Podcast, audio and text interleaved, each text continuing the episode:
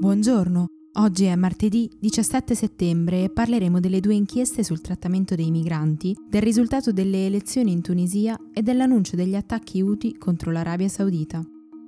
Questa è la nostra visione del mondo in 4 minuti.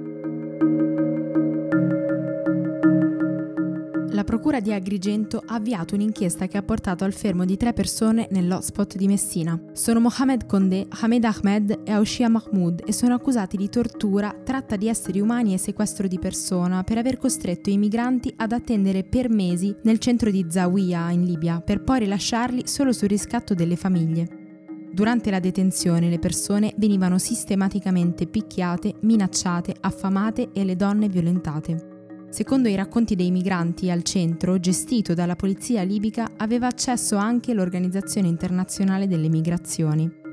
Intanto, sempre sul fronte migranti, il GUP di Roma ha rinviato a giudizio l'ufficiale responsabile della Guardia Costiera, Leopoldo Manna, e il comandante della sala operativa della squadra navale della Marina, Luca Licciardi. L'accusa contestata è quella di omicidio colposo e rifiuto d'atti d'ufficio in relazione al processo per il naufragio dell'ottobre 2013 in cui morirono 268 persone, tra cui molti siriani che scappavano dalla guerra civile. Allora i due intimarono alla nave italiana più vicina, la Libra, di non intervenire.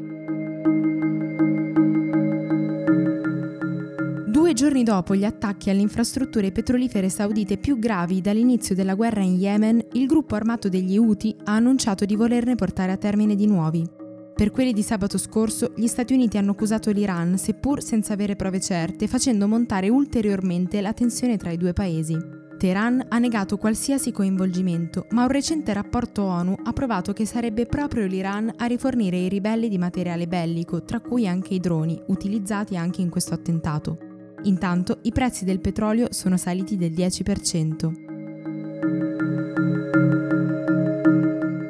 Secondo gli exit poll delle elezioni presidenziali in Tunisia, i candidati Nabil Karoui e Kais Said avrebbero raggiunto, rispettivamente con il 15,5 e il 19,5%, il maggior numero di voti e potrebbero andare al ballottaggio. Said è un giurista indipendente molto conosciuto nel paese e ha ricevuto il consenso da parte di giovani e intellettuali, ma anche dagli ambienti religiosi. Karoui, invece, è un potente imprenditore e proprietario di un'emittente televisiva privata. È stato arrestato a fine agosto con l'accusa di riciclaggio, frode finanziaria e corruzione, quindi non è ancora chiaro se sarà ammesso al ballottaggio né cosa succederà se dovesse prevalere sull'avversario.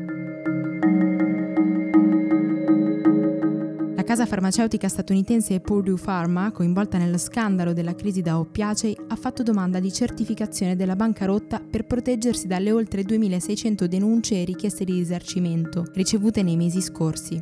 Un tentativo che si presume verrà contestato da un gruppo di stati che hanno rifiutato il patteggiamento e puntano a rivolgersi direttamente ai proprietari dell'azienda, i Sacklers. Questi, secondo le ultime indiscrezioni, sarebbero pronti a rinunciare alla proprietà della Purdue e a pagare 3 miliardi di dollari ai querelanti.